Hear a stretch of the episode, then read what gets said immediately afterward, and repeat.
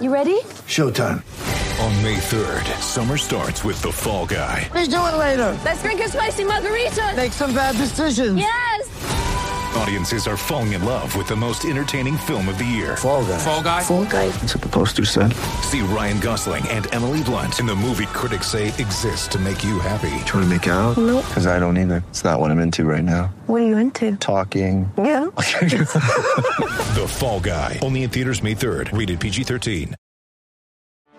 Get ready for the greatest roast of all time the Roast of Tom Brady, a Netflix live event happening May 5th. Hosted by Kevin Hart, the seven time world champion gets his cleats held to the fire by famous friends and frenemies on an unforgettable night where everything is fair game. Tune in on May 5th at 5 p.m. Pacific time for the Roast of Tom Brady, live only on Netflix. The Province Sports Podcast.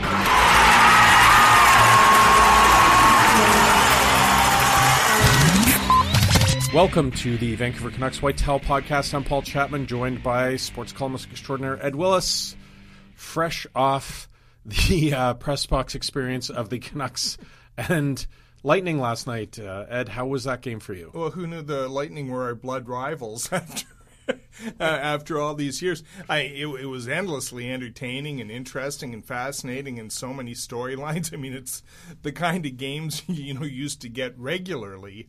Uh, and I, I can't remember one that just like was spitting out. Uh, the, the, these fascinating storylines all over the place. I mean, you know, at the end the Canucks didn't get the win, but I think they took enough out of it that they didn't it didn't interrupt the momentum of their uh, their, their, their five game undefeated streak. So it's I'm going to be really curious to see how they respond to this uh, going forward. They've got two home games left in, in in the homestand. They can go into Christmas one game over 500 if they win them both, and you know I think that's a, that would be a positive sign for most Canucks supporters. Before I get into some of the lessons or takeaways from the game, what does it say to you that this team was on such a hot streak, then went through that 12 of 13 period, and are now back on this other streak? I know they lost last night, but this, I mean, this isn't a team that wins two, loses two. It's yeah. it's all or nothing, really. Yeah, I, I, I'm without at first blush, you know, when you ask, the first thing that pops into my mind is just like the fine line in the NHL between winning and losing. And I know, I know, I, I, should be able to come up with something a little more detailed, a little more analytical than that. But I, I think that's what it comes down to. It comes down to your goaltending. It comes down to your special teams, and those kind of took a powder for that that that that that that, that streak where they just couldn't seem to to, to win for losing. Uh, they get Boeser back. They get you know a couple of players back. Uh, momentum starts to swing the other way, uh, and, and, I thought that that streak of games was really the the, the most uh, uh what's the word I'm looking for? It just probably the most impressive of the Travis Green area. For, for them to pull out of the nosedive they were in when everybody's thinking, okay, they're losing for Hughes to, to do that and then to kind of insinuate their way into the playoff uh, the playoff conversation that, that impressed me. So uh, that when you talk about impressing, you know, I I just distinctly remember doing this podcast with you over the last three seasons where we talked about the team off to a good start and then that collapse where they looked more like what they thought we would. Even though this this team had that collapse, they looked different to me in that collapse versus past years, and that they didn't collapse. They fought and they were competitive. They seemed really pissed off when they weren't getting results and frustrated. And even last night, you know, if there was a criticism of this team early on, it was the lack of pushback when Pettersson got injured. We saw a very similar situation last night. Is this team really like from a cliched point almost maturing before our eyes? I, I, think a little bit. I think you're starting to see them create a bit of an identity for themselves. Um, you know, and I think the other thing that maybe a- able to withstand um, you know the, the, those troughs they fall into from time to time. This team has so much more depth. than than it's had in the past. I mean, you look at their lineup and you go that they, they still have to develop a third line. Well, you know that's not a huge problem, but you know they have a they seem to have a legitimate first line with Pettersson the center. They seem to have a legitimate second line based around Bo Horvat. Their, their fourth line looks like an NHL fourth line. We don't have to go too deeply into the defense, but they've never had that before. They've never had the ability to move players around from line to line and not lose anything in the matchup. So, like I said, I think they're just better equipped to withstand uh, those troughs that teams inevitably run into during the course of a season.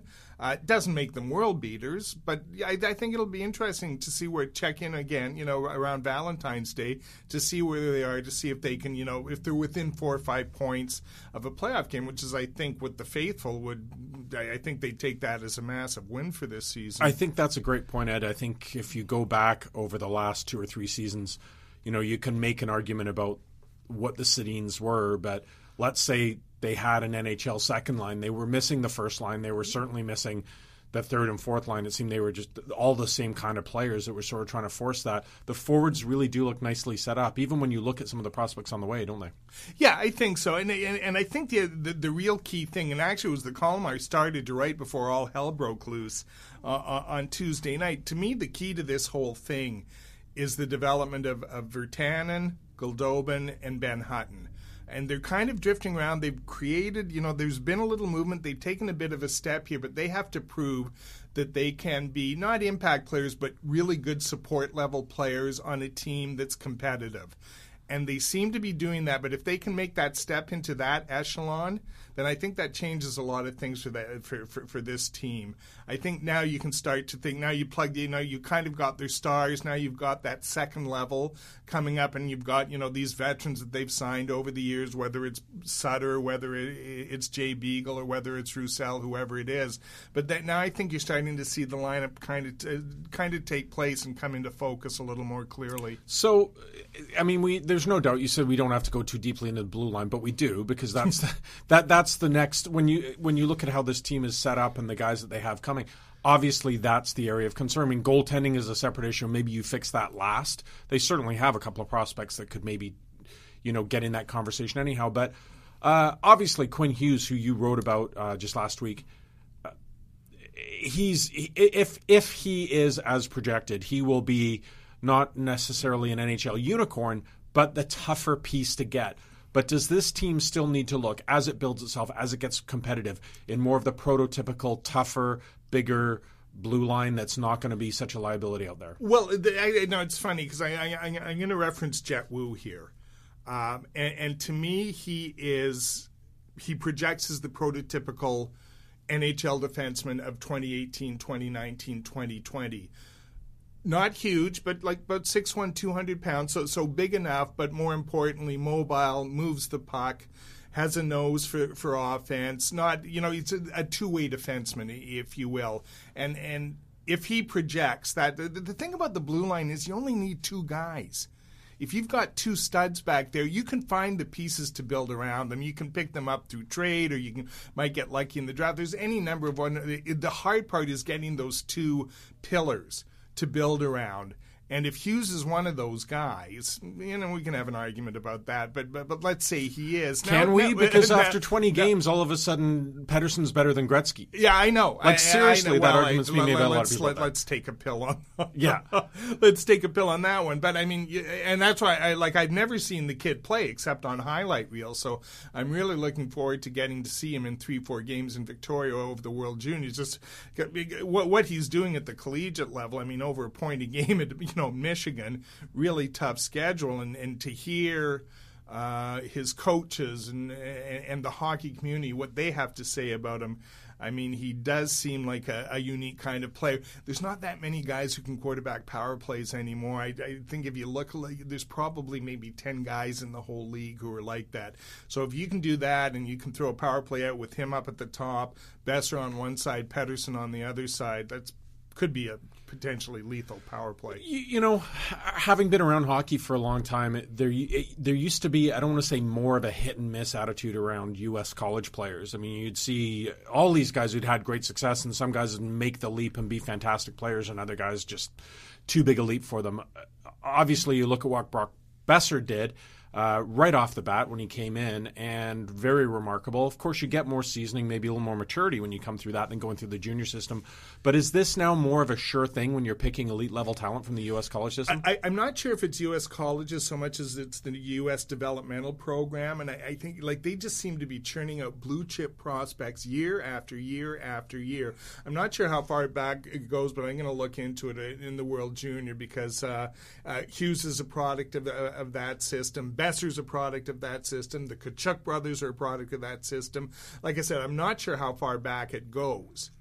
But, but that has really been so when you especially when you look at the top end of the draft and it's going to come up again that's where Jack Hughes is playing this year he isn't playing college he turned down a shot at Michigan to stay with the developmental team and they play this crazy ass schedule of, of, of some college teams and some USHL teams uh, they're usually overmatched because they're like 17 and 8 year olds playing against 20 year olds. But it seems to uh, it seems to accelerate their development, and, and that's really been key. And I, you know, I think beyond that, you know, so you've got your top guys at that program, and then I, I, I without I, again without knowing what the numbers are exactly, my, my, my, my sense is the college guys produce probably at a, at a rate similar to what they've always had. So I'm going to tie this all together nicely since you raised the Tkachuk brothers and we were talking about the defense. Um, news that Olli Juolevi uh, is out for the season with a knee injury now, of course. Uh, the Vultures are out for Jim Benning because he didn't announce this first and tell us of a catastrophic knee injury two weeks ago mm-hmm. that he suggested that maybe it was something that would be fixed, and then he's refusing to elaborate on it, blah, blah, all that stuff. Um, but of course, people are now playing the what if game. Olli Juolevi, already a bust, should have picked Matthew Tkachuk.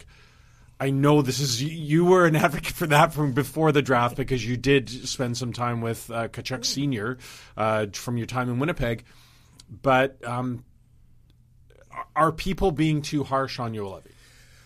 It, it, it's an awkward situation for the kid to be in. There's no doubt about that. And and you know here here's the other part of that. It isn't necessarily Matthew Tkachuk versus Juolevi. It's as much Juolevi versus Sergachev and versus Charlie McAvoy. Um, they just took the wrong defenseman on top of everything else. Um, the scouts I've talked to, actually before this injury, and that, that probably reframes the whole thing.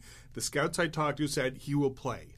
He will be an NHL player. He, w- he won't be the top pairing guy that Benning envisioned when they when he took him. He basically thought he was get, getting Quinn Hughes when, when they took him. This you know offensive minded, dynamic, you know lead the rush, lead a you know, quarterback, a power play guy. He won't be that, but you know he he should fit into your top four. And the name that was invariably referenced was Dan Hamhuis geez, if he turned into Dan Hamhuis right now, there are Canucks fans who would cheerfully sell their birthright for that. And th- that would be a great piece for this organization, but yeah, people are just going to have to wait and be patient. The problem there is Matthew Tkachuk is probably going to have played about 280 NHL games uh, b- before Juolevi plays in one.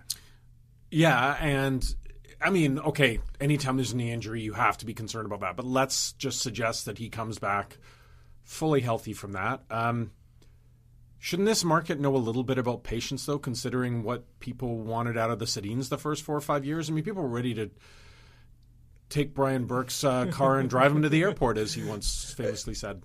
I, I, but I think they have. I, I, honestly think, given what they've had to endure over the last three years, Canucks fans have done about as well as you could expect. I think there, there, I think, I, I, think the nucleus uh, uh, of fans who are reasonably knowledgeable about the game, understand what's going on, understand what they've got with the young players, understand what's coming. If anything, I think they might be a little, you know, overheated about it, but but I, I think they do see a, a bigger picture. Um, I, I, don't know where Juolevi fits in that argument because he's not part of the. He's not like a key piece in the young core. He's not even in that Goldobin, Virtanen, Hutton group I mentioned before. He's basically like the crew they've got in Utica, uh, where there's some intriguing names, whether it's you know it's Dallin or it's him, or some of the kids they've got in junior, Michael DiPietro or or Jett Woo. Um, I'm not sure where he fits in there, and I don't think the organization is quite sure where he fits in here. He put up some nice offensive numbers in Utica, but the team wasn't winning, and he was a liability in his own zone. That's at the American League level. Hard to see where that translates to the National League level. So let's switch to some of the things that are going well for the Canucks. Um, one of them, which I don't know if it's an undercovered story, but you know, considering the angst around Brock Boeser's injury, certainly the numbers he's put up lately, um, that's got to be very heartening for Canuck fans because not only do you have this amazing story with Pettersson really looking like a far beyond a- any Yeah. sort of talent that people could It have looks like a believed he would be. legitimate number one center. Yeah. I think you can leave it at that. Yeah. without invoking Gretzky and names from the pantheon. he looks he looks like a guy who's who's more than a point a game player, uh, who should be the team's number one center for the next decade if he stays healthy. But does Boeser to you now look like he did when he was really in stride last year? Offensively, yes. Um, he, he there's a couple of parts of his game that really need cleaning up. Um, he he made a turnover at the blue line in last night's game, and it was a two-one game, and the Canucks were right. In fact, I thought they were carrying the play. Uh, for for a lot of it, but he made the it was an egregious turnover at the blue line that led to uh, Tampa's third goal, which then led to Roussel thinking the team needs a spark, which led to the festivities, which I think we- we'll talk about in a bit.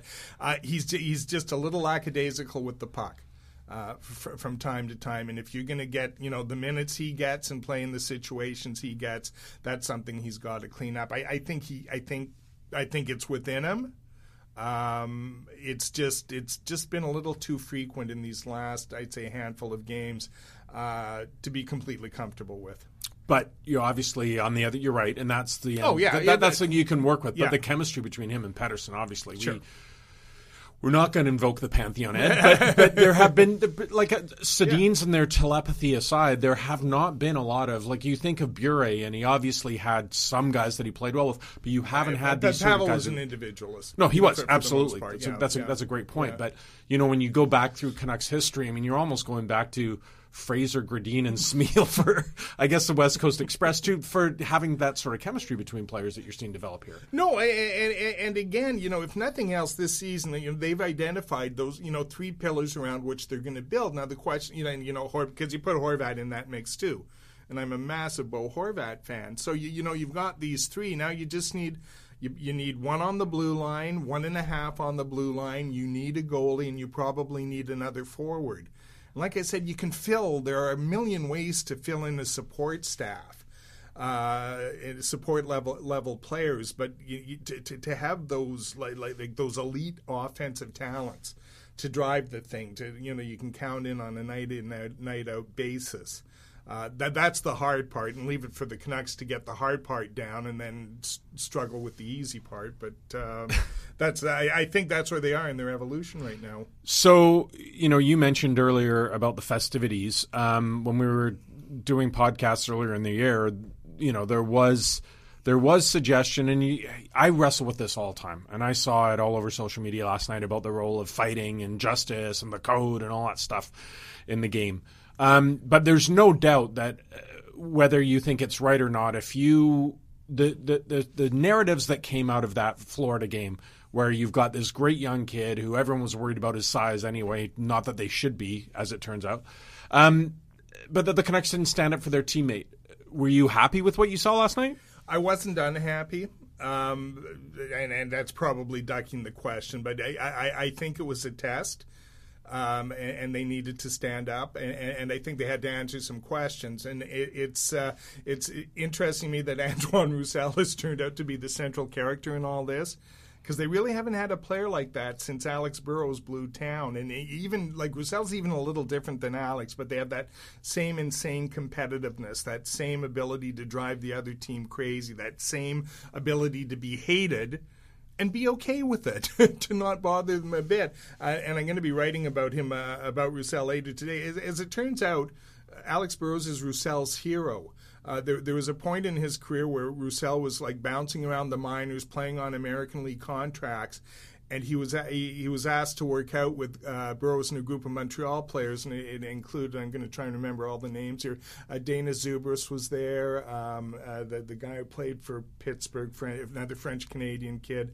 Uh, and and that was a real uh, it, it was a real uh, stepping stone for him, you know, to be accepted by that group and he he worships Alex Burrows. And when you look at their backstories, there's amazing parallels there. So, uh, just interesting that he's come along and he seems to emulate so many of the qualities Burrows had, except the ability to score.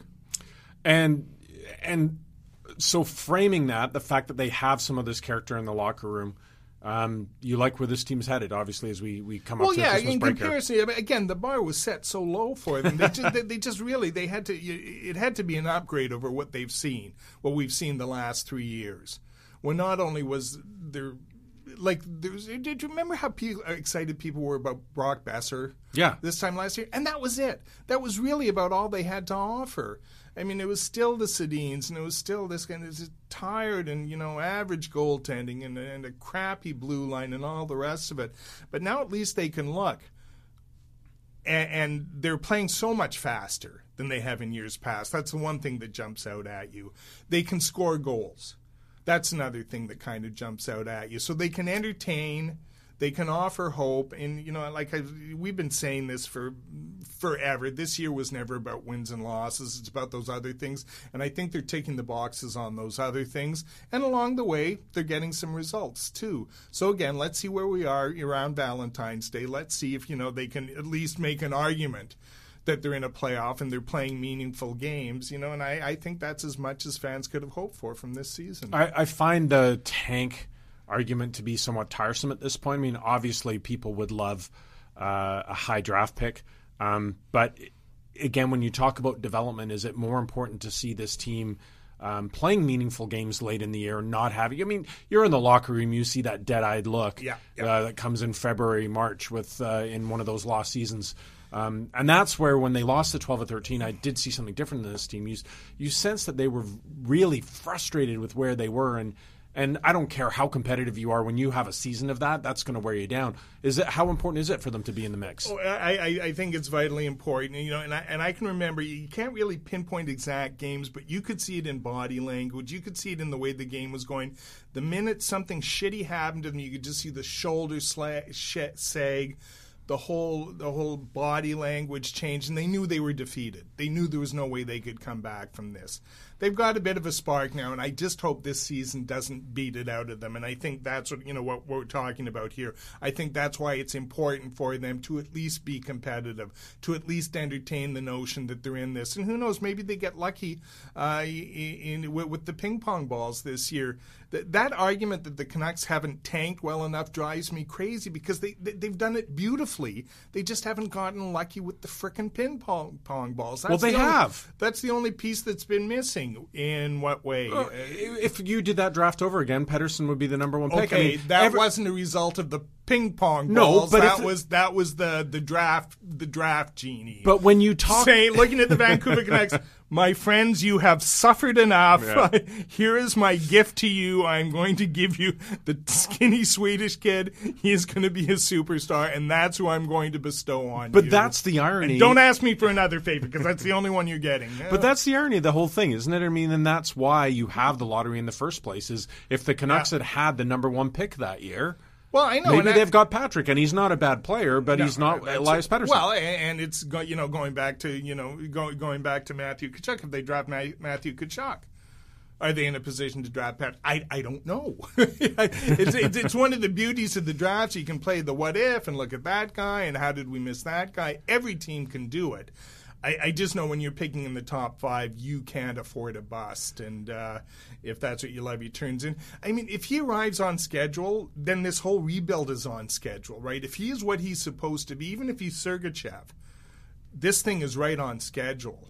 In, in fact, it might even be ahead of schedule, um, you know, because now you've got that blue line piece, and you've got Quinn Hughes coming, and yada yada, all the Well, rest. I, I would all I would also make that argument that if you, you know, when you look at the law of averages, if Quinn Hughes is, and we have to we have to wait till he actually plays an NHL game first, but No, we don't. No, we don't. yeah, yeah, no, we don't. Um, but if you have three so-called elite players, I'd say that's pretty good. I think you're, you know, when you're looking at Pettersson Yep. and and Boeser and and and Hughes, You know, those are pretty good odds. When you, I mean, obviously, if you end up with a Crosby Malkin situation with back to back number ones in years where there happens to be a consensus, fair Malkin enough. number two, but point taken. Well, yeah, yeah. uh, one of the top end picks like that. But I think when you look at what they've said about some of these draft years, Mm-hmm. I think that's uh, you know probably law of averages are favoring the Canucks in that point. I, I think so. I think when you look around the league, I think you can now start comparing the you know the Canucks young core to some of the better young cores. You know they're, not Winnipeg, obviously. They're not Toronto. They're not some of the other teams. But I think you can look and go, well, you know. There's so many teams that are in the same cycle as the Canucks, and whether it's Detroit or whether it's Arizona, I mean, you can just go through the NHL standings. And I, I remember doing this, and I counted 12 teams that were in some stage of a rebuild. And that included three or four that had kind of been released from their burden, because I don't think you can count Winnipeg there a- a- anymore. So, um, yeah, I, I, I think that's that's where we are with this team now. It's just a matter of waiting to see how it all comes together. I think they have the right coach. I think they have some of the right pieces. Now let's watch the thing marinate and see see what where, where it goes. We were really close, probably two years ago, to seeing Benning lose his job. I remember in our old building before we moved here, we were talking about it, Yeah. and you're sort of thinking, well, this is the year that we have to see something, and yada yada yada. Um, what do you think of the job Benning's done right now? It's it, it's an interesting one. I, I, I think he's had. I, I think in his first two years there were more misses than hits, and I think in the last couple of years there's been more hits than misses. And as much as people are holding his feet to the fire for Juolevi, I think he'll be able to dine out on that Pettersson pick for a couple of years, anyways. Uh, I, I the the free agent signings are will I'm, I'm sorry. we'll, we'll ignore Tim Schaller for the time being, but you know, I, th- I think I think Beagle and and, uh, and Roussel have been value, have been good value. I think the other draft picks have been pretty solid. Uh, it looks like even if Virtanen makes that step into that kind of consistent 20 to 25 goal scorer with a physical edge to his game, I thought he was terrific last night too. Uh, by by the way, um, you know that takes the heat off there. So maybe you know like the the, the bigger picture. I think it, the needle's starting to swing a little more toward Benning's side. Uh, is that enough? I don't know. I still look at that ownership group, and I know how much they're in love with big, sexy names.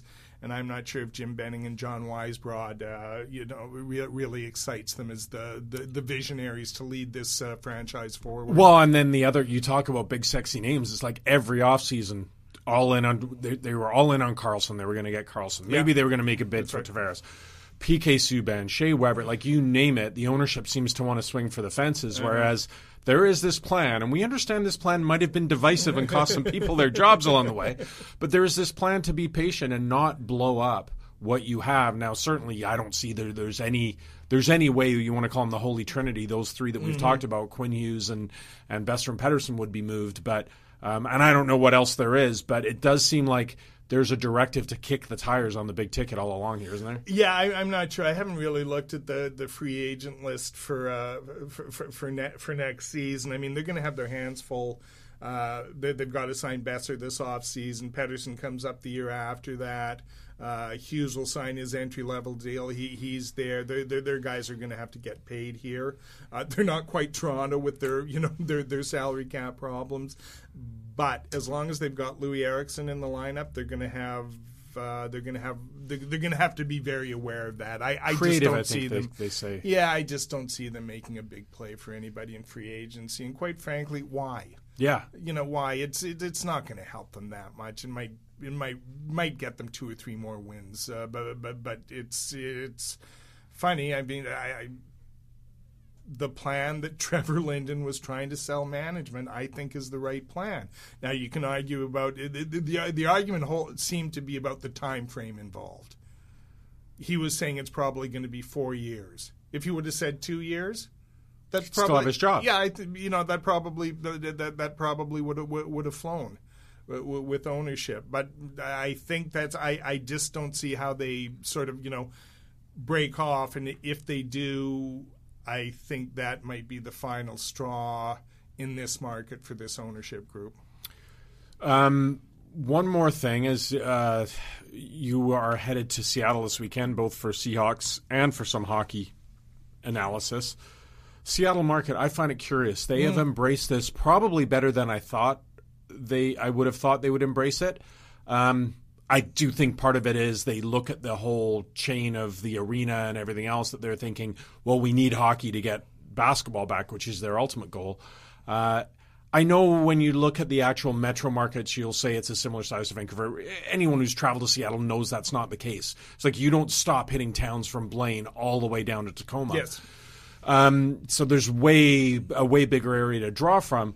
But there's an awful lot of competition for the sports dollar, even corporately in Seattle, is there not? Especially with the, the, Oh, the- no, 100%. the universities playing a part as well. Yeah, and I talked to my my colleague Art Thiel, who's been like the lead sports columnist there as long as anybody can remember, and he he, he thinks that, that the hockey team will be, and it really depends on the the Mariners are, are in a complete down cycle now, so the hockey team will either be the fifth or the sixth ticket in the market because you know the, it will always be a Seahawks town as long as Pete Carroll there is there. There's UW football. Uh, there, there's the Sounders are massively popular. There's the Mariners. There's the other UW sports. So you know they're probably in the. They. prob- I, I think it's even though they're a big league team and they're the only winter sport there right now. They probably slide in at number five. Now I think counterbalancing that is, is the team they put together because Tod Leiweke and Tim Leiweke's name are gold in that market. And the fact that they're attached to the brand, I think, buys them so much goodwill. And they just seem to be going about this the right way. Uh, privately funded, you know, they're, th- th- that key arena was an eyesore. They're going to be building this Taj Mahal. They're putting the uh, they're putting the practice the three sheet practice facility out by the shopping center. Star Sparwood. What's the name of that? Starfire. No, no, no, no. The name of the town doesn't matter. It's on the way in. It's it, it's it, it's uh, you, you drive right past it. There's a big mall there. You drive right past it on on, your way into into into, into Seattle. Um, yeah. So all these things they they're going about it the right way. Plus they've got now they've got like two two and a half more years. Uh, to put everything together. So I, uh, the long-winded way of saying, if this group can't get it done, hockey will never survive in Seattle. Yeah, and I think that that's the when you look at the the market. Um, I mean, certainly you can hope for Golden Knights success. Uh, with the, I, I would imagine they're going to demand the same terms as the as the Knights got for that kind of money. The first two years will be fantastic anyway. It's if you end up in a really crappy Florida like situation that will people go then, and especially once you get basketball back. But we've seen the corporate leverage a lot of these places do. I understand when the Raptors were awful. If you wanted Leafs club seats, you had to take the Raptors too, and there was enough money in Toronto. I, and I, I, I've been told there's a bit of a corporate base in Seattle too. I'm, I, I've been told Maybe. those, those Amazon folks make a, a fair make a fair make a fair buck. Yeah, it's it, it, it, it it's and I you know and I think it's great for Vancouver I, I, for them to finally have a regional rival. And I, I think it'll be a good rivalry. Yeah. I, I, I- I really do, and uh, you know they're coming in. They've you know they've got Dave Tippett, they've got the hockey man in place there. Um, they're starting to kind of put things together. I think they're still really at the and when I say building phase, I mean physical building. You know, plans for the arena, pl- plans for the practice. What's our name? What's our uniforms? Exactly, Like all that sort of That- stuff. That's right. Yeah. And then and then the big question is: so do they hire their GM two years out or a year and a half out? Who do they hire? Do they you know do they make a big play for Ken Holland, who's a name you hear uh, Over and over and over again, Yeah, yeah. yeah, yeah. Or do they go? You know, do they? I was talking to an NHL Mike scout Gillis. last night. Uh, actually, the name I heard Kelly McCrimmon, and that makes a lot of sense because he's been through this with Las Vegas, and he's kind of you know he's developed a bit of a reputation around the NHL. So.